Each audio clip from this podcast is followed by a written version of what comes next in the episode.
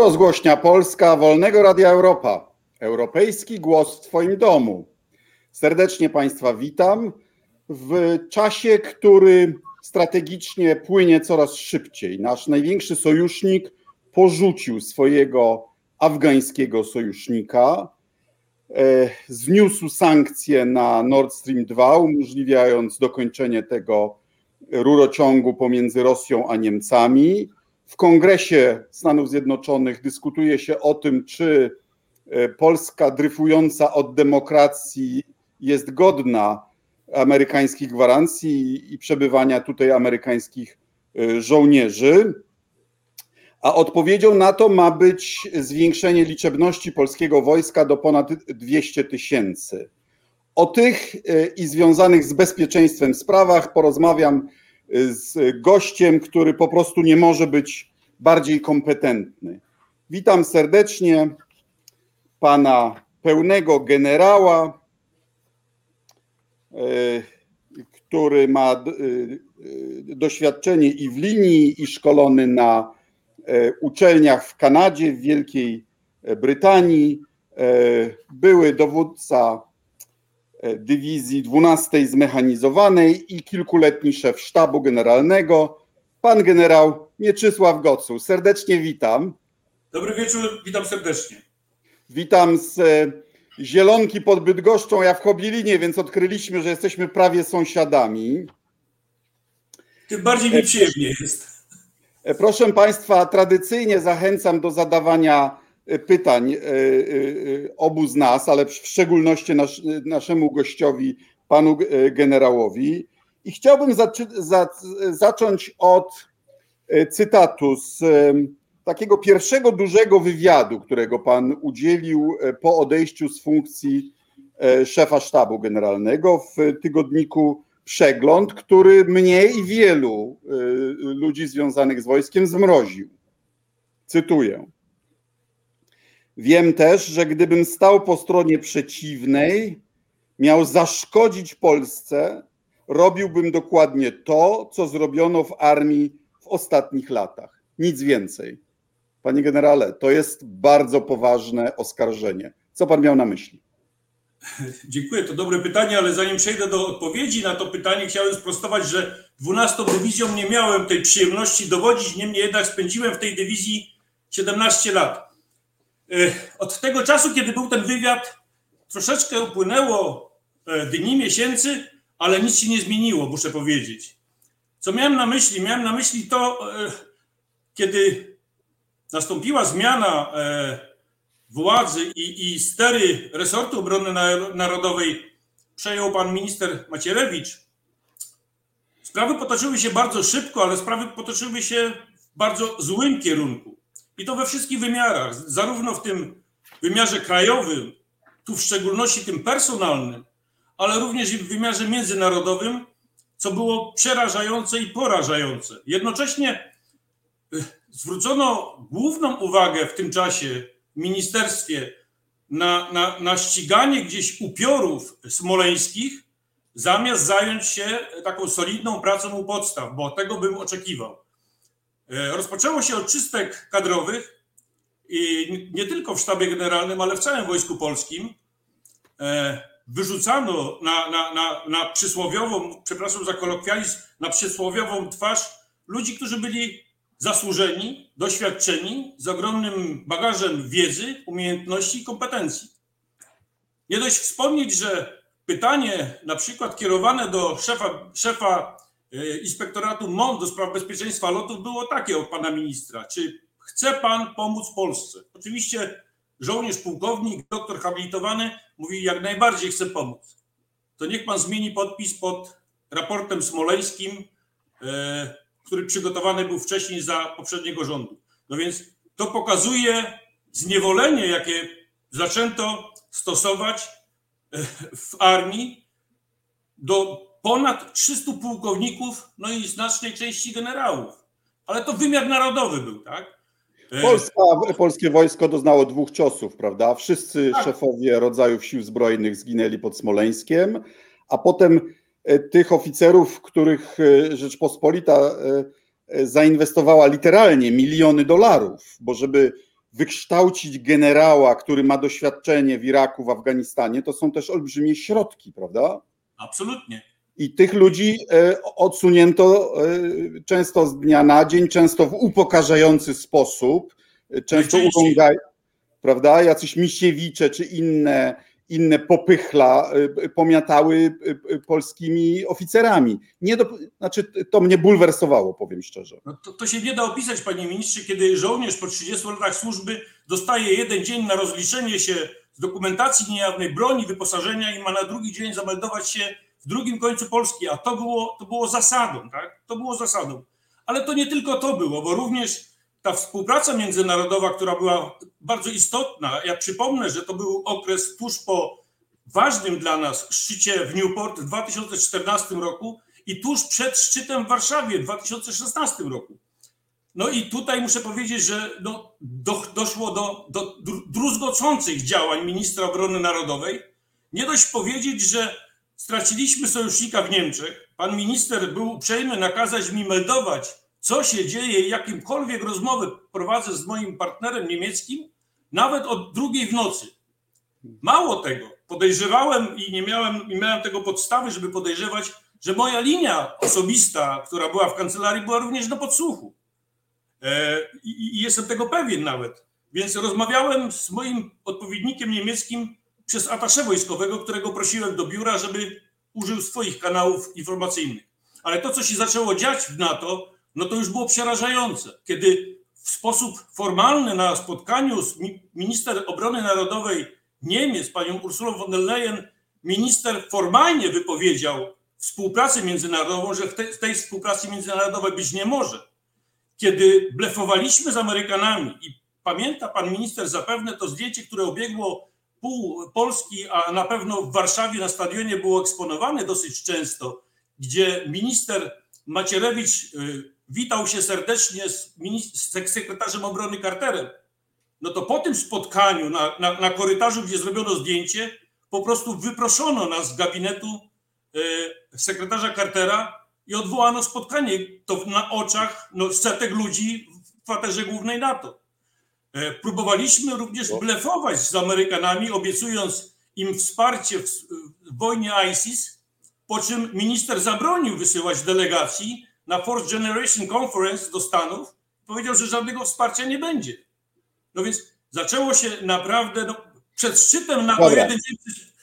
Panie generale, w krytyce mojego byłego podwładnego mnie pan e, e, nie prześcignie i proponuję się nie, nie, nie gonić, bo mamy obydwaj wyrobione zdanie na podstawie e, obserwacji tego, tego człowieka. Ale ja chcę o, o szerszej sprawie. Pan wstępował do wojska i, i, i, został porucznikiem wtedy, gdy mieliśmy prawie, czy nawet lekko ponad pół miliona żołnierzy. Mieliśmy armię terytorialną y, kształtowaną na potrzeby ofensywne, prawda? Tak. Potem przez y, no, prawie całe 30 lat wolnej Polski de facto modelowaliśmy armię na potrzeby ekspedycyjne. Tak. No bo było bo była chyba iluzja, że czas tradycyjnych wojen się skończył, że koniec historii, że y, starcie między mocarstwami jest niemożliwe i że wobec tego terytorium y, do, y, będzie nasze bronione przez sojuszników, więc my możemy wysyłać e, wojska, e, aby ich wesprzeć na innych teatrach, prawda? Dzisiaj po, po, po politycznej przegranej w Iraku i po wycofaniu się z Afganistanu i, i, i, i po, po tym, jak narasta rywalizacja amerykańsko-chińska na Dalekim Wschodzie, chyba musimy wrócić do y, z powrotem e, armii terytorialnej i to takiej, która no, mogłaby przynajmniej wytrzymać tyle, żeby ta ewentualna pomoc sojusznicza dotarła, prawda? Ale ćwiczenia zima 2020, nie wiem jak to się stało, ale wynik, ich wynik wy, wyciekł do opinii publicznej, co nie powinno było mieć miejsca. No, potwierdziły moje y, najgorsze intuicje, że w takim y, samodzielnym starciu z Federacją Rosyjską, no, wielkich szans y, na obronę linii Wisły byśmy nie mieli. Ja, wylała się kubeł krytyki na, na autorów tego ćwiczenia. Ja uważam, że, znaczy, jak pan wie, domagałem się od panów dokładnie takich ćwiczeń, bo trzeba sobie mówić prawdę. Więc e, pomijając już historię, co by teraz trzeba zrobić, żeby się przygotować do tej wojny, która może, e, może zaistnieć? Jaki scenariusz Pan uważa za najbardziej prawdopodobny i, i wobec tego, co by trzeba zrobić, aby się nań przygotować? Panie ministrze, trudne pytanie, ale od tego byliśmy, żeby rozwiązywać trudne problemy. Otóż nie wierzę głęboko w to, że w najbliższym, dającym się przewidzieć e, przyszłości w najbliższym czasie może dojść do konfliktu zbrojnego o wysokiej intensywności w tej części Europy, gdzie występować będziemy zupełnie samodzielnie, jak to ma miejsce w, w, w niektórych głowach e, naszych rządzących, że wystarcz, samowystarczalność strategiczna pozwoli nam na, podjąć, na podjęcie działań defensywnych, skutecznych działań defensywnych w starciu być może z Federacją Rosyjską, bo przecież nie jest tajemnicą, że to właśnie Federacja Rosyjska opatruje w NATO i jasno napisała i wypowiada się w tym duchu, upatruje w NATO swojego przeciwnika. E, powiem w ten sposób. E, to nie są działania, które powinniśmy podjąć e, jednostronnie. Po pierwsze, a więc musimy mieć świadomość, że jesteśmy członkiem sojuszu, a więc tego paktu zbiorowego bezpieczeństwa. No i przede wszystkim tutaj nasza wiarygodność. Wiarygodność, którą powinniśmy budować każdego dnia, w każdej operacji, również biorąc udział w planowaniu obronnym sojuszu aktywnym udział w planowaniu obronnym sojuszu, wypełniać nasze zobowiązania, wspólnie realizować przedsięwzięcia z naszymi partnerami, no i nie szukać wrogów tam, gdzie ich nie ma. Na pewno nie są. Jasne, jasne, panie generale. Ale to, to mi przypomina dyskusję, którą mieliśmy wtedy, gdy i pan i ja e, e, pełniliśmy swoje funkcje. E, I ja panu powtórzę, co ja wtedy mówiłem, że scenariusz, w którym sojusz działa i powstaje zagrożenie, mnie w ogóle nie y, y, niepokoi, bo w takim przypadku y, nasze odstraszanie całego NATO wobec Federacji Rosyjskiej będzie skuteczne. Ja się boję tylko i wyłącznie o scenariusz, w którym na przykład Stany Zjednoczone angażują się w wojnę o Tajwan i nawet gdyby chciały nam pomóc, to nie mogą albo Rosja zaczyna wojnę e, e, i wtedy Rosja wykorzystuje na przykład taką okoliczność i zaczyna wojnę o, o połowę Ukrainy. A Stany Zjednoczone nam nie pomagają, bo nie mogą. Co wtedy? Panie to ja bym odesłał pana ministra do programu rozwoju sił zbrojnych 2.13-2.22, bo tam by pan znalazł wszelkie odpowiedzi. Otóż zamierzaliśmy zbudować e, w siłach zbrojnych na poziomie operacyjnym, nie strategicznym, ale na poziomie operacyjnym zdolności odstraszania Federacji Rosyjskiej, krótko mówiąc, zniechęcenia przeciwnika do podjęcia jakichkolwiek działań agresywnych. Miało to miejsce w wymiarze powietrzno-lądowo-morskim. Zamierzaliśmy pozyskać okręty podwodne typu Skorpene z rakietami manewrującymi, które mogłyby razić przeciwnika na odległości 2000 kilometrów. Podjęliśmy działania z, ze Stanami Zjednoczonymi, wspólne rozmowy, aby pozyskać JASMy Extended Range, a więc te, które mogą prowadzić ogień poza, na, na odległość około 930 km. Budowaliśmy zdolności artylerii dalekiego zasięgu. Wzmacnialiśmy wojska specjalne. No, Himarsy akurat kupiliśmy, prawda? Himarsy kupiliśmy, tak, więc to, to jest ten. E, doskonaliśmy naszych żołnierzy w zakresie operacyjnego wykorzystania F-16. Więc uważam, że zrównoważony potencjał, jaki proponowaliśmy w rozwoju sił zbrojnych na lata 2013-2022, w tym wzmocnienie mobilności e, wojsk lądowych, zakup śmigłowców, co jest szalenie istotne i to nie tylko śmigłowców wielozadaniowych, ale również tych śmigłowców uderzeniowych, no mógłby zapewnić nam pewien, e, pewną pauzę strategiczną doskonalenia rozwoju sił zbrojnych. Ale to nie tylko kwestia wyposażenia, panie ministrze, bo dzisiaj mamy sytuację taką, gdzie my nie wiemy, jak walczyć, gdzie e, mamy przygotować stanowisko kierowania bezpieczeństwem narodowym, dla organów administracji państwowej, a tylko pytanie, jak to zrobić, skoro przez ostatnie 5 lat ponad 13 razy zmieniano strukturę rządu. Więc jak nadążyć z przygotowaniem infrastruktury teleinformatycznej, logistycznej, transportowej, ochrony, obrony, żywienia, spania, etc. etc. Do systemu dowodzenia chciałbym jeszcze do, e, e, dojść, ale zatrzymajmy się przy, przy, przy planach uzbrojenia, bo mówi Pan zrównoważone, ale z tego co ja wiem, tak naprawdę naszą największą piętą achillesową jest system obrony, obronny, obrony przeciwlotniczej. Przecież jeżeli jeżeli przeciwnik będzie miał dominację w powietrzu, no to i nam czołgi zniszczy, i siłę żywą, i w ogóle wszystko. Ale absolutnie tak. Dlatego też proponowaliśmy zakup najnowszych środków obrony powietrznej, przeciwlotniczej, w tym rakietowej, Patriot.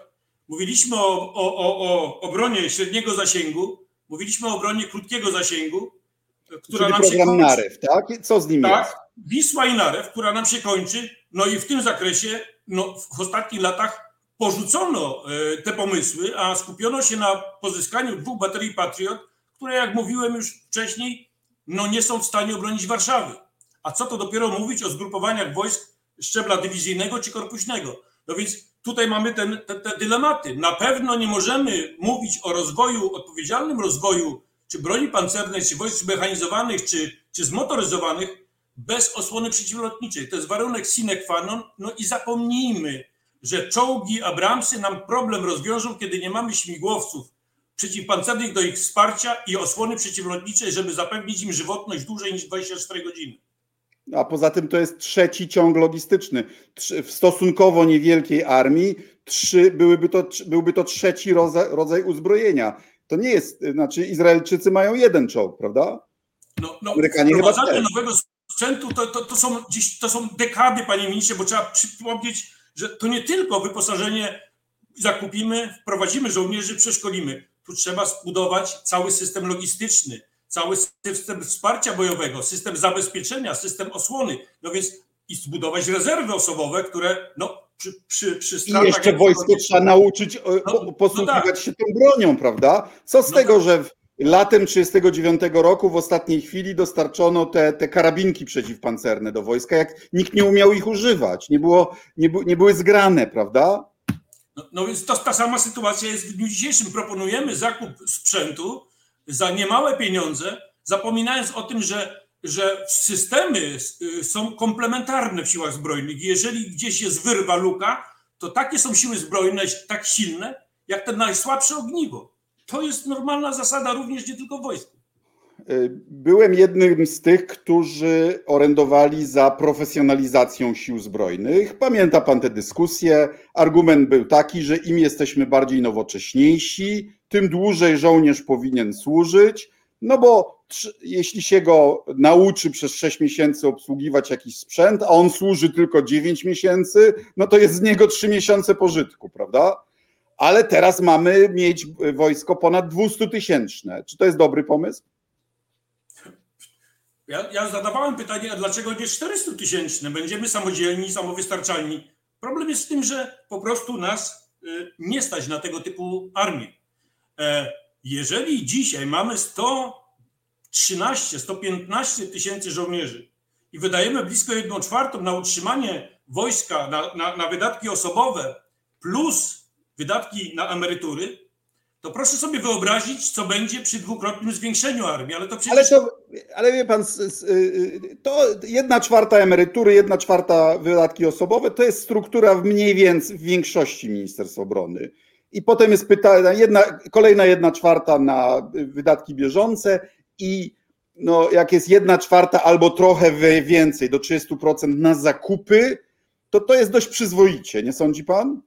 No przyzwoicie, tylko panie ministrze, inni nie mają dylematu z 45-letnimi BWP-ami, których mamy 1250 i co z nimi zrobić. Przecież one się nie nadają, no w współczesnym polu walki nie nadają się do prowadzenia działań. Nie zapewniają ani siły rażenia, ani siły mobilności, ani żadnej osłony dla żołnierzy, więc inni nie mają takich dylematów, inni nie mają tych problemów. Tutaj trzeba powiedzieć jasno, jeżeli chcemy budować nowoczesne siły zbrojne i rządzący podjęli decyzję o zakupienia 250 Abramsów za cenę 5 miliardów dolarów blisko, a więc 20 miliardów złotych, to trzeba powiedzieć, że stworzenie jednej brygady od podstaw będzie kosztowało około 35-40 miliardów złotych. Jezus Mary. No, to, no, to są horrendalne sumy. No, więc spójrzmy na to, czy nas jest na to stać. Czy my chcemy, panie ministrze, wypełnić te struktury, które w tej chwili mamy w 100%, bo to ja, ja powiem taki prosty przykład, który, który na pewno uświadomi naszym słuchaczom, czym jest problem. No, załóżmy, że uzupełnimy stany osobowe w 100% w naszych jednostkach, powołamy wszystkich i, i będziemy mieli 100%. To gdzie się lepiej wykształci kierowca? W wojsku, który, które no, będzie płaciło za paliwo 6 zł, a więc będzie oszczędzało na kilometrach, żeby nie jeździć, zbyt wiele się nie, nie szkolić, czy rezerwista, kierowca tira, który w tygodniu przejeżdża tysiące kilometrów i w każdej chwili jest w gotowości przyjść, przejąć samochód w wojsku i realizować zadania. Czyli no. zamiast wielkiej armii e, system szkolenia rezerw, prawda? Absolutnie tak, absolutnie tak. I to, I to system szkolenia rezerw, który nam pozwoli swobodnie budować armię właśnie taką, jaką mówimy, 250, 300, a może większą, ale to nasza z wojny, panie ministrze. Na to nas powinno być stać i to musimy robić. A co by pan powiedział o tym, żeby młodzi ludzie nie byli wcielani do wojska tak jak kiedyś, tam na rok, dwa, czy nawet dziewięć miesięcy, ale po prostu na taki dwu, trzymiesięczny kurs, gdzie by się nauczyli y, zupełnie podstawowych rzeczy. Wie pan, ja bywałem na wojnach i obsłużenie granatnika czy kałaśnikowa to nie jest wielka filozofia. Tego się można w parę tygodni nauczyć. Ma pan na myśli pobór taki obowiązkowy, czy też pobór e, ochotniczy? Bo jeżeli ochotniczy, to jestem za, natomiast daleki jestem od tego, żeby z niewolnika zrobić pracownika. Otóż e, wojsko to, to, to ciężki wysiłek codzienny, to ciężkie szkolenie, ale to są ogromne pieniądze, które przeznaczamy na szkolenie. Przypominam, że wystrzelenie jednego pocisku przeciwpancernego Spike to jest wystrzelenie Mercedesu klasy S w powietrze. No tak, ale i, a on potencjalnie niszczy czołg wart ileś milionów, prawda? Tak. Tu jest ta ekonomia pola, pola walki. No więc pytanie, czy jesteśmy w stanie zapewnić taką ekonomię, wyszkolić żołnierza do tego poziomu, żeby nie zmarnował tego Mercedesa i trafił w ten czołg za kilkanaście Mercedesów. No dobra, ale taką rezerwą kadrową wojsk liniowych między innymi miały być też wojska obrony terytorialnej, prawda? Ja, ja wiem, że wojsko było sceptyczne, ale one już są. Y, na, ile pomysł y, według Pana się y, udał i, i, i, i jakie zadania one mogą zrealizować? No, no, to dobre pytanie i dziękuję za nie, bo chyba czas powiedzieć sobie szczerze na, na antenie tego dzisiejszego spotkania, co było podstawą powołania Wojsk Obrony Terytorialnej. Tak, takie stwierdzenie w koncepcji się pojawiło e, w czasie, kiedy przedstawiano tę koncepcję na Sejmowej Komisji Obrony Narodowej, że celem utworzenia Wojsk Obrony, Obrony Terytorialnej jest nasycenie pola walki patriotyzmem. I to mnie śmieszyło. Ja nawet sam drwiłem i, i kpiłem z tego stwierdzenia, ponieważ jako żołnierz myślałem o, o polu walki, mając na myśli przedni skraj gdzieś tam koło Federacji Rosyjskiej i, i naszego przeciwnika tradycyjnego i takie pole walki upatrywałem. Ale... Jak mawiał towarzysz Mao, gorąca głowa rewolucjonisty przebija każdy pancerz. No i teraz, panie ministrze, dochodzi do spotkania przed szczytem NATO w Warszawie naszego ministra z jednym ministrów, z ministrów państw natowskich. I pada pytanie do naszego ministra. Panie ministrze, czy wy macie w Polsce problem z zielonymi ludzikami, bo szykujecie 50 tysięcy wojsk obrony terytorialnej? I pada odpowiedź. Nie, panie ministrze, u nas nie ma mniejszości rosyjskich, my nie mamy problemu z zielonymi ludzikami, ale my mamy problemy z opozycją, która nie rozumie dobrej zmiany, która sabotażuje, bojkotuje nasze zmiany, etc. No wow. więc jeżeli pan zestawi dwie wypowiedzi i teraz pan uświadomi sobie, co to znaczy nasycenie pola walki patriotyzmem, to te pole walki nie było gdzieś na granicy wschodniej. Ono było na terytorium Rzeczypospolitej, w całym kraju. I Żeby to było komu walki, tak wziąć jest. na twarz przy, po sfałszowaniu wyborów, prawda? No i, i, i teraz pan rozumie, co to znaczy nasycić pole walki patriotyzmem w takim rozumieniu. To było wspaniałe określenie, bo to nasycenie nastąpiło. Dzisiaj mamy obronę terytorialną w całym kraju, a mundur zawsze się kojarzył z patriotyzmem. No to bardzo niebezpieczne. Finansowane są bojówki skrajnie prawicowe, Ostatnie wybory już nie były demokratyczne według do tego powołanych instytucji. No ale tego nie przewidzimy. Interesują mnie w dzisiejszej rozmowie sprawy czysto wojskowe, więc może wróćmy do systemu dowodzenia, który niestety nie wypełniał tego podstawowego kryterium, jakim jest jedność dowodzenia. To znaczy, żeby żołnierz miał pewność, e, kto nim dowodzi i czyje rozkazy są miarodajne, prawda? No, to jest problem, z którym się borykamy od 2003 roku, od ostatniej reformy systemu dowodzenia i kierowania siłami zbrojnymi. Dzisiaj, jak na dłoni widać te problemy między i, i pewne tarcia, myślę, również między dowódcą generalnym i, i szefem sztabu generalnego Wojska Polskiego. No, źle się stało, że się stało, jak się stało, bym powiedział. Myśmy, e, od sam, ja osobiście od samego początku byłem przeciwny e, wprowadzeniu takiego systemu dowodzenia, który podważa główny filar, jakim jest jedność i jednoosobowość dowodzenia. Mamy to, co mamy w tej chwili, ale to nawet nie jest to najgorsze jeszcze, panie ministrze. Najgorsze jest to, że nie, nie mamy systemu kierowania obroną państwa.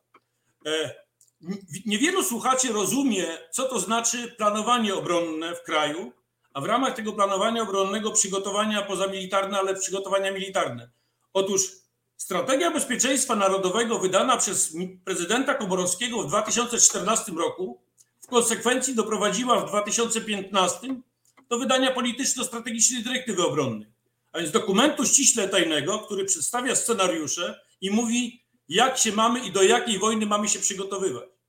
I otóż stało się to, że ta polityczno-strategiczna dyrektywa obronna przez trzy lata nie została wypełniona. Po trzech latach prezydent Duda wydaje własną polityczno-strategiczną dyrektywę obronną, w której nakazuje przygotowanie planu reagowania obronnego państwa. Żeby była sprawa jasna, co to jest ten plan reagowania obronnego państwa? Jest to plan na poziomie centralnych organów administracji państwowej, wojewodów, urzędów marszałkowskich, powiatów, gmin. To jest plan mobilizacji gospodarki, to jest plan zapasów strategicznych, to są plany użycia sił zbrojnych, to są pozamilitarne przygotowania obronne państwa. A więc te wszystkie plany pan prezydent nakazał nam przygotować te plany w 9 miesięcy na poziomie szczebla tego centralnego i następne 9 miesięcy na poziomie szczebla samorządowego, nazwijmy to. Minęło, a więc minęło od 2015 roku do 2020, bo dopiero się wtedy zakończyło planowanie, minęło 5 y, lat, panie ministrze. Krótko mówiąc, pan prezydent, nie wykonując ustawy, o której pisałem do pana prezydenta, uprzedzałem, że nie, niezrealizowanie tych zapisów no, grozi dewastacją systemu obronnego państwa. Doszło do sytuacji takiej, gdzie przez 9 miesięcy urzędach powiatowych mieli plany, ale wykonane na podstawie polityczno-strategicznej dyrektywy obronnej z 2009 roku, bo ta była poprzednio. 2015 nie wykonano. Więc doszło do sytuacji takiej, która nie miała precedensu w powojennej historii, licząc od pierwszej wojny, nie wiem, Bolesława Chrobrego. Więc to był, była katastrofa dla sił zbrojnych. A jeżeli jeszcze dodam do tego, że, że implementacja postanowień szczytu z Newport i z Warszawy opóźniała się o blisko dwa lata, no to mamy obraz, pełen obraz sytuacji. I to nawet nie, pełen obraz sytuacji jest znacznie gorszy, mnie się zdaje. Wydajemy już ponad 50 miliardów złotych rocznie na obronność.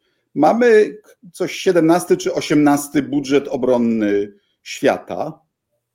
Całkiem nieźle. Znaczy większy niż Izrael. A z ćwiczeń nam wychodzi, że nawet zakładając, że już mamy F-35, że już mamy chyba nawet Abramsy, może nie jeszcze Abramsy, y, że Rosjanie dochodzą do Wisły w 5 dni. No i to Jak? jest przerażające i porażające. Ja tylko przeczytałem dzisiaj artykuł Szwedzkiego no. Instytutu Obrony, który analizował w 2020 roku zdolności obronne sił zbrojnych, który stwierdził, że w trzech dywizjach 11, 12 i ówczesnej 16 dywizji w tych jednostkach na 9 batalionów w każdej dywizji dwa, jeden, być może dwa są w gotowości do użycia w przeciągu tygodnia. Więc w trzech dywizjach na 27 batalionów mamy do użycia w pierwszym tygodniu 6.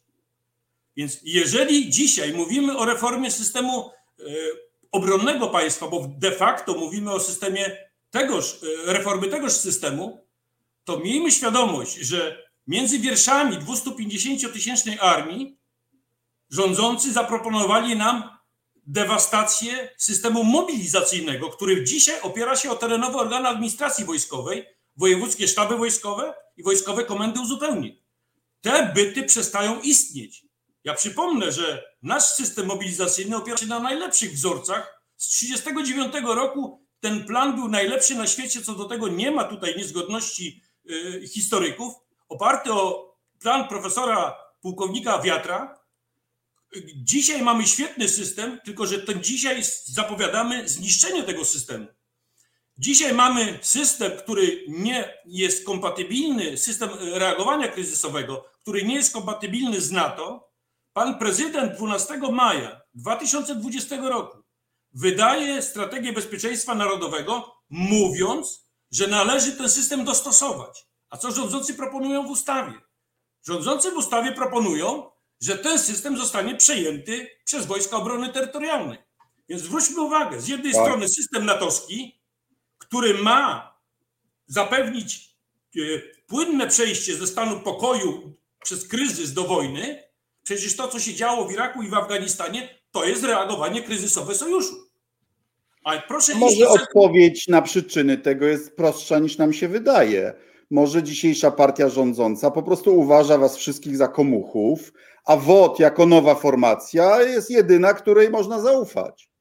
No, no jeżeli, jeżeli się wgłębimy dalej i spojrzymy na zadania, główne zadania, jedno z głównych zadań terenowych organów administracji wojskowej, jakim jest e, wsparcie państwa gospodarza HNS, to jest kluczowy element tego wsparcia, bym powiedział, w terenie. I dzisiaj się przekazuje te zadania dla Brygad Obrony Terytorialnej, no to panie ministrze, czy my zakładamy, że już nie będzie sojuszniczych wojsk wzmocnienia, że już nie trzeba będzie realizować wsparcia państwa gospodarza, czyli że co? Że Amerykanie nas opuszczą, że sojusznicze siły wzmocnienia. Ten wariant, moim zdaniem, ten wariant trzeba rozpatrywać. Nie tyle opuszczą, bo y, my, my znowu będziemy mieli pretensje, bo nasi rządzący mają nie dość wyobraźni co do miejsca Polski w amerykańskiej strategii. I miejsce w Polski w amerykańskiej strategii nie jest kluczowe. To na pewno. Wie pan, byłem, byłem świadkiem rozmowy wysokiej rangi dyplomaty w Polsce w 2016 roku z ministrem, gdzie padły takie, takie stwierdzenie padło. E, Polska, i to proszę przekazać panu prezydentowi, padły takie słowa, że Polska będzie zadowolona z obecności wojsk amerykańskich w Polsce pod warunkiem, że naprawicie demokrację. To nie było żądanie, to było zachęcenie do dialogu, żeby zrobić porządek z Trybunałem Konstytucyjnym wówczas. Padły te słowa wprost. Więc i to była administracja wówczas Baracka Obamy, demokratów. Dzisiaj mamy sytuację, w której y, Instytut Helsiński, OBWE, przy, przy y, kongresie mówi o tym wprost. No że... Nie, nie Instytut, Komisja Kongresu. Komisja, z republikanami i demokratami, z y, reprezentantami Izby Reprezentantów i Senatu. To już nie ma żartów. To nie jest lewactwo. I prezydenta, oczywiście, trzech, trzech kandydatów. Więc jeżeli się mówi, że gdyby Polska miała osłabić sojusz, to należy się zastanowić nad dalszą obecnością y, w sojuszu, to ja, ja się tym, temu nie dziwię. Dla mnie to Dobra, było ale... oczywiste, że wcześniej czy później takie słowa padną. Ale to, że y, partia rządząca dzisiejsza potrafi się i w kraju, i, na, i, za, i za granicą ze wszystkimi skłócić, to wiemy. I że to jest niebezpieczne, też wiemy. Ale wyobraźmy sobie, jest pan nie szefem sztabu, tylko ministrem obrony albo wyżej i przynoszą panu wynik tego ćwiczenia, zima 2020.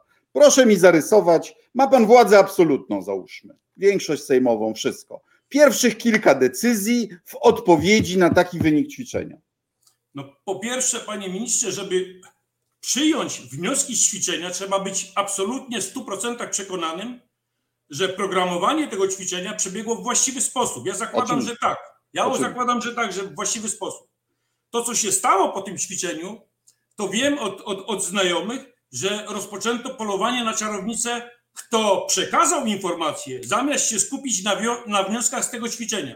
Stara metoda zastrzelić przynoszącego złe informacje. Jeżeli ćwiczenie, jeżeli panie ministrze, ćwiczenie jest wsparte systemem komputerowym, wspomagania komputerowego, a na takich systemach ćwiczyłem w 2000, nawet w 99 roku, będąc słuchaczem w Kanadzie, to możemy bardzo prosto poprosić o wydruki konkretnych działań, konkretnych decyzji i wtedy stwierdzić, na ile decyzje wpłynęły na taki rezultat wojny, a na ile nasze wyposażenie nie domagało, czy też było słabsze i nie pozwoliło nam na podejmowanie dobrych, sprawdzonych, czy też, czy też właściwych decyzji. To wszystko można ale zrobić. Załóżmy, ale załóżmy, że ćwiczenie było rzetelne i że dowodzenie było optymalne. Załóżmy i że po prostu stosunek sił Federacji Rosyjskiej do naszych, y, walczących samotnie, jest taki, że wynik nie mógł być inny. I wtedy jakie decyzje w perspektywie dekady pan podejmuje? Na pewno podejmuje decyzję wzmocnienia tych systemów, które nie domagały w ćwiczeniu, bo na takich wnioskach trzeba się oprzeć. Ale jednocześnie nie mogę podjąć decyzji zakupu 500 czołgów, zapominając o tym, że nie mamy dalekiego rozpoznania, że nie wiemy, do czego mamy prowadzić ogień, że nie znamy tych procedur, ponieważ jesteśmy ślepi, a nawet jeżeli potrafimy prowadzić ogień, to nie jesteśmy w stanie dokonać tak zwanego battle damage assessment, a więc oceny skutków uderzeń, bo do tego też trzeba mieć dalekie rozpoznanie. No, jeżeli... 15 lat temu już, już planowałem satelitę polskiego, ale jakoś... No, no jakoś Przykro, panie ministrze, w 2007 były plany, ale również go nie mamy, więc, więc jesteśmy jak dziecko we mgle i trzeba się skupić na tym, co było powodem i przyczyną. Jeżeli dzisiaj, powiem w ten sposób, rozmawiałem z szefem obrony Niemiec kilka lat temu i on mnie pytał o wojska obrony terytorialnej, ja mówię, 53 tysiące budujemy. On mówi, wow, a mówię, a co wy robicie u siebie? A on mówi, budujemy też nowy rodzaj sił zbrojnych. Wojska obrony cybernetycznej 13,5 tysiąca. Tylko, że Niemcy nie są dobrym przykładem do naśladowania. Mówiąc, żartując, to, to już nie te Niemcy, które, które są, znaczy tam w, w, w, w agencji e, uzbrojenia ichnej pracuje, pracuje 6 tysięcy osób, tylko że, do, tylko że uzbrojenia dobrego nie mają. Znaczy zbudowali drona, którego musieli skasować Y, Luftwaffe nie to co kiedyś i tak dalej. Y, I wydają na, na obronność tylko 1,3% PKB. Ale wróćmy do tego ćwiczenia, bo to jest, ja z uporem maniaka będę o tym. Jak pan zakłada, czy następna wojna będzie krótka czy długa? A krótka to godziny czy dni? Y, pytanie zasadne e, ale zależy, co rozumiemy pod wojną krótką. Czy to będzie intensywny konflikt o, o wysokiej intensywności, czy to będzie krótki konflikt raczej charakter, o charakterze spięcia międzynarodowego, który trudno zakwalifikować na podstawie okay. prawa międzynarodowego do wojny. Ja Nie. uważam, ja uważam, że. Załóżmy tak, załóżmy tak, że Rosjanie zrobią to, co ćwiczą. Że zrobią inwazję na państwa bałtyckie i eksplodują e, e, ładunek nuklearny nad, bez ofiar, ale nad terytorium NATO, jako zmrożenie, jako, jako sygnał odczepcie się, nie interweniujcie. I wchodzą do państw bałtyckich. I co wtedy? No, można przyjąć taki sam scenariusz, jak to miało miejsce w Gruzji, a później przetwiczony na Ukrainie. A więc ten konflikt niewątpliwie byłby konfliktem dynamicznym, stosunkowo, stosunkowo powtarzam, krótkim w moim odczuciu. Ja panu powiem, co ja uważam. Zamrożonym na lata. Ja, ja panu powiem, co ja uważam, y, by się stało. Ponieważ państwa bałtyckie są wzdłuż głównej osi strategicznej Rosji, między Petersburgiem a Moskwą, to tam Rosjanie będą zawsze mieli miażdżącą przewagę konwencjonalną. Y, detonując ten ładunek, oni to ćwiczą, spowodują totalny chaos decyzyjny po, po, stronie zachodniej, a w ciągu tygodnia dojdą do Bałtyku i będzie koniec wojny. No tak, no więc będzie to intensywne, dynamiczne, bardzo krótkie, po czym nastąpi zamrożenie, podobnie jak na Ukrainie, konfliktu i będziemy czekać, aż sprawa w wydaniu międzynarodowym, kiedy kraje rozpoznają nowe granice, to gdzieś tam przyschnie.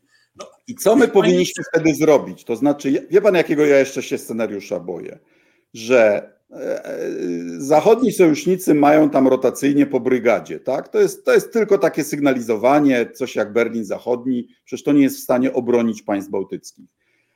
I oni wtedy wpadną na świetny pomysł, żeby państwa bałtyckie bronić siłami wojska polskiego. To znaczy, nas wypchną na pierwszą linię, po czym spauzują. I praktycznym efektem będzie tylko, tylko wojna polsko-rosyjska, a nie natowsko-rosyjska. No właśnie, i do, te, i do, tego typu wojny powinniśmy się przygotowywać, a nie do wojny, która była. Nie, nie budować formacji w ilości, ale budować formacje w jakości. Jeżeli mówimy o naszych BWP-ach, których mamy 1250 starych, no to pomyślmy. Nie, ale ja, ja mówię nie o wyposażeniu, tylko o polityce. To znaczy, y, czy. Jestem, na... A ja jestem żołnierzem, panie ministrze. Bo ja uważam, że państwom bałtyckim powinniśmy przyjść z pomocą w proporcji do naszego udziału w NATO, a nie jako substytut e, e, działań obronnych reszty sojuszu. No, prawda jest taka, i to może przykra prawda, ale lepiej się prowadzi obronę poza własnym terytorium, własnego terytorium. Więc ja uważam, że e, jeżeli jest zaangażowanie w takiej sytuacji, pełne zaangażowanie sojusznicze, to powinniśmy dążyć do tego, żeby działania zbrojne nie prowadzić na własnym terenie. Działania zbrojne prowadzić właśnie na terenie, jeżeli się da, na wysuniętym z dala od własnego terytorium, no to jest lepiej ale powinniśmy zmierzać ale do tego, żeby. W państwach bałtyckich bylibyśmy pomiędzy okręgiem e, królewieckim a resztą Rosji. To, co tam się znajdzie, zostanie zmiażdżone. Ale rzut strategiczny i tak odwodowy będzie w Polsce, więc musimy mieć świadomość, że bez Polski jakiekolwiek działania sojusznicze natowskie nie będą prowadzone. Te scenariusze były ćwiczone, na ćwiczeniach, w których brałem udział, na ćwiczeniach strategicznych w NATO i wyjaśniliśmy naszym partnerom, naszym sojusznikom, że jeżeli planują jakiekolwiek działania na terytorium państw bałtyckich, to te plany nie mogą się odbywać poza udziałem przedstawicieli polskich sił zbrojnych, bo tu będą drugie rzuty i odwody strategiczne, inaczej, drugie rzuty, odwody strategiczne i operacyjne będą na terytorium Polski. Prezydent Putin, prezydent Putin w lipcu opublikował artykuł, który minister obrony Federacji kazał odczytać albo przeczytać wszystkim żołnierzom zawodowym e, Federacji Rosyjskiej, który jest imperialnym manifestem na rzecz wasalizacji e, lub rozbioru Ukrainy. Na wiosnę tego roku mieliśmy gigantyczne ćwiczenia wokół Ukrainy. Niektórzy sądzą, że, to, że byłaby to próba generalna. Załóżmy, że Chińczycy decydują się zrobić to, co zapowiadają, czyli, czyli odzyskać Tajwan. No i tak jak w 1956 roku Rosjanie wtedy, czy to jako, jako na zasadzie dogadania się z Amerykanami, że my pozostaniemy neutralni, ale dajcie nam wolną rękę na Ukrainie, e, idą po Noworosję, czyli po połowę Ukrainy. Czy Polska powinna wtedy pozostać za e, tym e, no, tą rubieżą natowską, czy to nie będzie ostatni moment na powstrzymanie Rosji? Ja powiem w ten sposób, że dopóty, dopóki będziemy członkiem NATO, to obowiązuje nas, nas artykuł czwarty. A więc w sytuacji zagrożenia bezpieczeństwa państwa, niezale utraty niezależności politycznej bądź bezpieczeństwa, kraje sojusznicze zobowiązały się do wzajemnych konsultacji. I podjęcie jednostronnych działań w tym wymiarze byłoby zdecydowanym błędem. Ja jestem zwolennikiem. Czy Brytyjczycy, Amerykanach nie wspominając, zaczynają różne wojenki i o zgodę na to się, y, się nie pytają. Znaczy, NATO nie może nam zabronić na przykład y, zawarcia dwustronnego sojuszu z Ukrainą. No nie może nam zabronić, ale póki co takiego sojuszu nie, nie, nie, nie posiadamy, a jeżeli nawet, to błędem byłoby podejmowanie jednostronnych działań. Natomiast ja uważam, i przekazywałem to również naj, najwyższym władzom i Unii Europejskiej, w tym pionie CSDP, ale i w NATO, że dopóki Kijów jest wolny, Warszawa jest bezpieczna. Więc chyba w naszym narodowym interesie jest podjęcie, a przynajmniej próba wsparcia działań, czy, czy też jakichkolwiek działań militarnych Ukrainy przeciwko Rosji, to jest nasz narodowy interes. Bo jeżeli będzie Ukraina wolna, to naprawdę Polska będzie mogła złapać no, zgoda, ale, ale, ale ja mówię o scenariuszu, w którym Zachód odpuszcza Ukrainę, w którym e, Putin najeżdża na Ukrainę, zabiera połowę, jedzie z Mariupola przez Zaporoże, dojeżdża do Odessy, odcina ją od, od e, morza zgodnie z pierwotnym planem, a Zachód e, zostawia Ukrainę samą sobie mimo, mimo y, memorandum budapesztańskiego z 1993 roku, który gwarantował Ukrainie niepodległość i nienaruszalność granic w zamian za oddanie broni atomowej. Y, no jak bronią nienaruszalności granic sygnatariusze, po pierwsze Rosja, no to już widzieliśmy i, i, i na Krymie, i w Donbasie, prawda? No więc to jest poważny dylemat strategiczny dla nas. Stara prawda jest taka i ona ma wiele e, cech, e, e, które dzisiaj są również aktualne, że wróg mojego wroga jest moim przyjacielem. Więc jeżeli taka sytuacja miałaby miejsce, należałoby się poważnie zastanowić w wymiarze politycznym, ale szczególnie w wymiarze wojskowym, czy bezczynność nie doprowadzi w, w konsekwencji do tego, że te działania przeniosą się z Donbasu tuż nad Bóg. Więc y, y, ja jestem zwolennikiem e, wywiązywania się z jakichkolwiek zobowiązań sojuszniczych. I jeszcze raz powtarzam, jeżeli naszym interesem, a jest uważam naszym interesem, wolna, demokratyczna Ukraina, to powinniśmy podjąć takie działania, żeby zabezpieczyć czy wspomóc wolność y, Ukrainy, a już na pewno suwerenność, niepodległość i, i bezpieczeństwo ich granic nawet jeśli Zachód y, y, palcem nie kiwnie. Nawet jeżeli Zachód powie, że to nie jest sprawa Zachodu. Prawda? To będzie bardzo trudny dylemat, który. Y, I to są scenariusze, które nasza Rada Bezpieczeństwa Narodowego powinna rozważać, bo, bo, bo politycy, jak już, jak już pewne rzeczy się staną, powinni to mieć wszystko przemyślane, poukładane, przećwiczone, prze, przedyskutowane bo te scenariusze mogą się rozwinąć bardzo szybko, prawda? No, panie ministrze, problem jest taki, że w 2000, jak już mówiłem, 20 roku, 12 maja, wydano strategię bezpieczeństwa narodowego. Mamy listopad 2021 i nie mamy polityczno-strategicznej dyrektywy obronnej, a więc dokumentu wykonawczego, który zarysuje między innymi te scenariusze hipotetyczne, ale też i zagrożenia realnego, czy też konfliktów potencjalnych, do których będziemy się przygotowywać. Więc mam wrażenie, że takiej dyskusji, o której Pan dzisiaj mówi, nie było. Z innej beczki.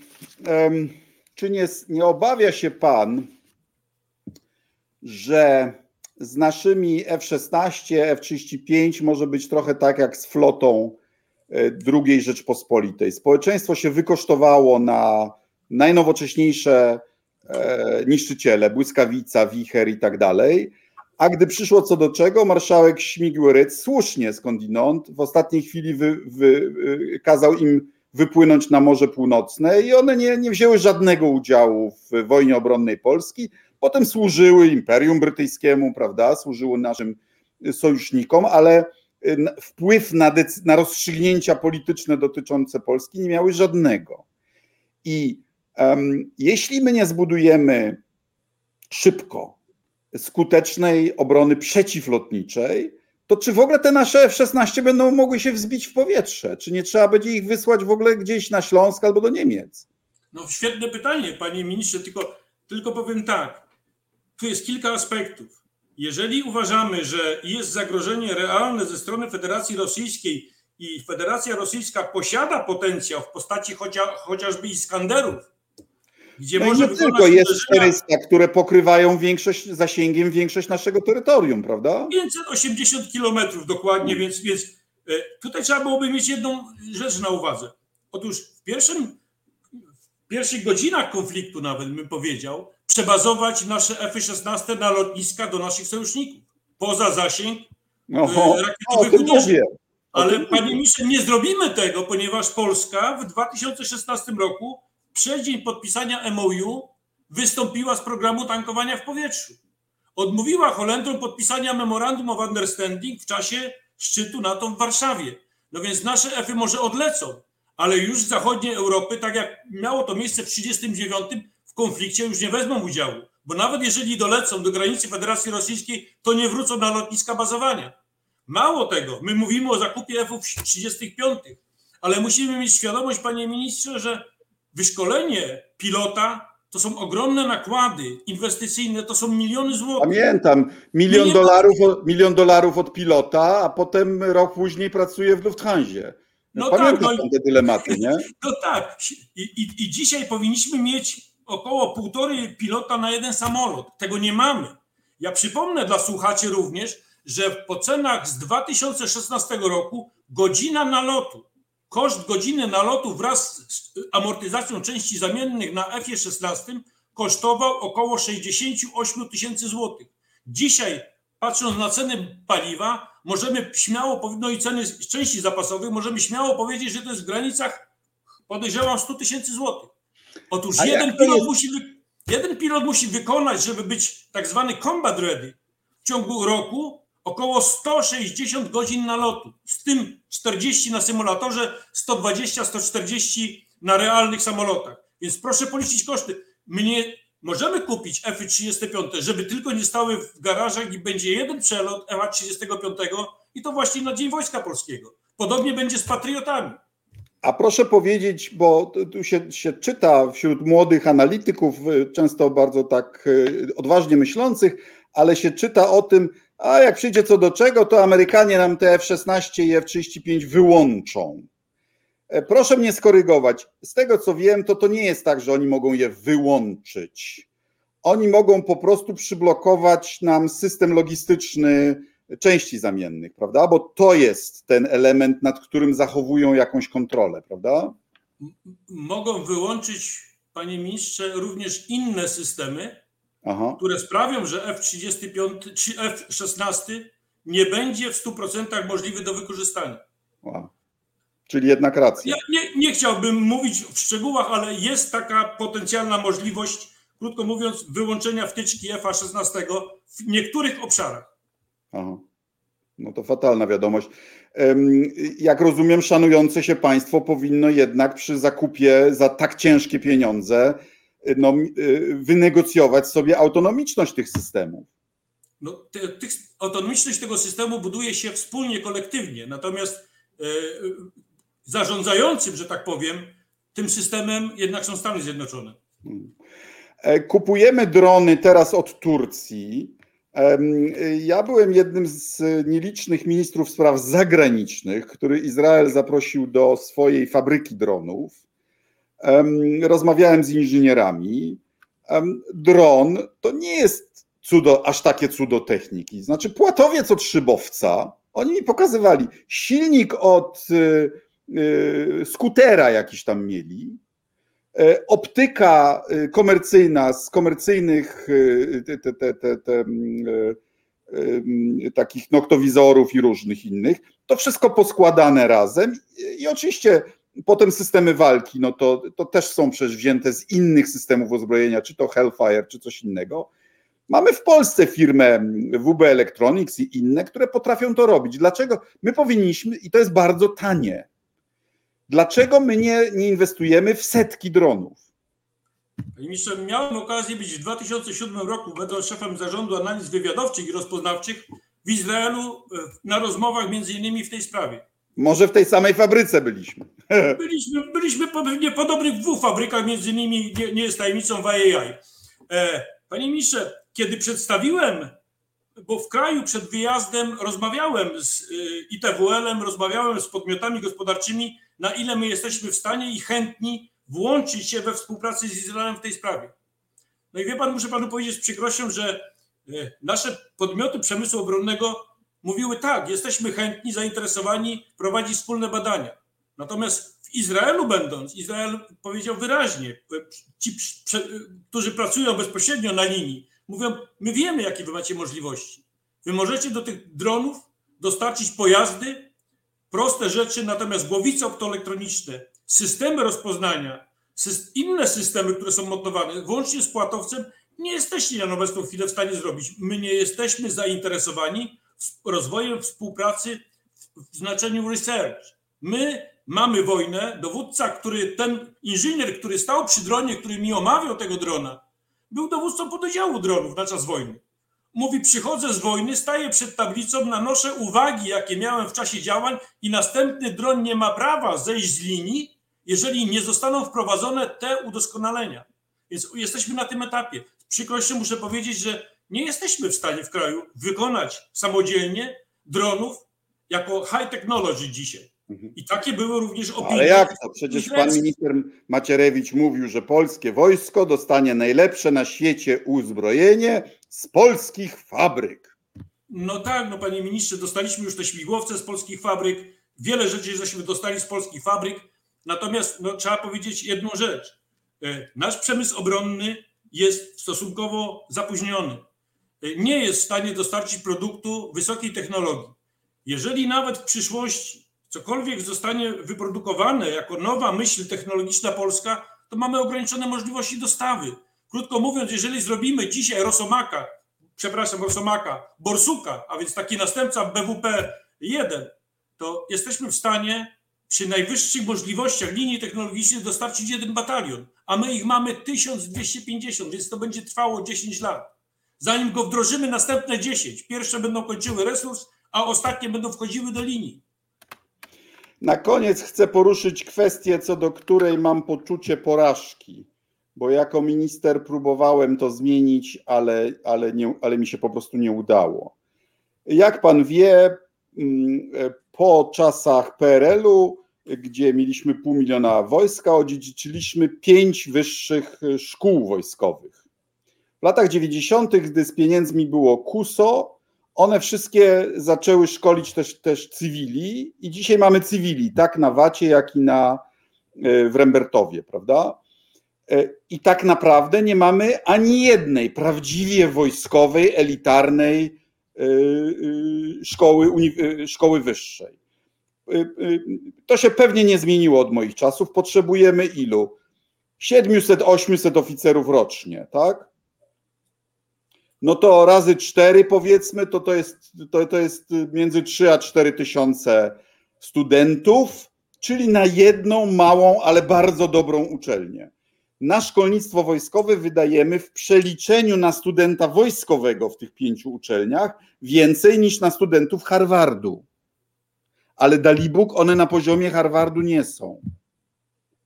Dobrze mówię, że to jest jedna z rzeczy, którą trzeba by pilnie skorygować? Absolutnie tak. No ja pamiętam, kiedy pan minister gościł w Wielkiej Brytanii, kiedy byłem słuchaczem RCDS-u, miałem okazję spotkać się z panem i z komendantem. Miał pan obraz tego, jak można szkolić 80 e, studentów, słuchaczy studiów, strategicznych studiów obronnych, mając w personelu zaledwie 7 osób. Tyle, że wykładowcami byli ambasadorzy, tyle, że wykładowcą był również e, król Abdullah z Jordanii, tyle, że przyjeżdżali tutaj ministrowie obrony na zajęcia i można było zrobić, tak? Więc e, reforma szkolnictwa wyższego, panie ministrze, zapisana przez wiceministra obrony narodowej mnie przeraziła. Kiedy spojrzałem na te zapiski zatwierdzone przez wiceministra obrony narodowej, notabene profesora, gdzie zostało zapisane, że wyższe uczelnie wojskowe kształcić będą w Polsce oficerów do zajmowania najwyższych stanowisk w rodzajach sił zbrojnych, to mi się włączyła czerwona latarka. Mówię nie, absolutnie nie. Zapominamy, że tych oficerów musimy kształcić do struktur sojuszniczych Unii Europejskiej, NATO, ONZ, międzynarodowych struktur wojskowych, a to już zupełnie inny wymiar.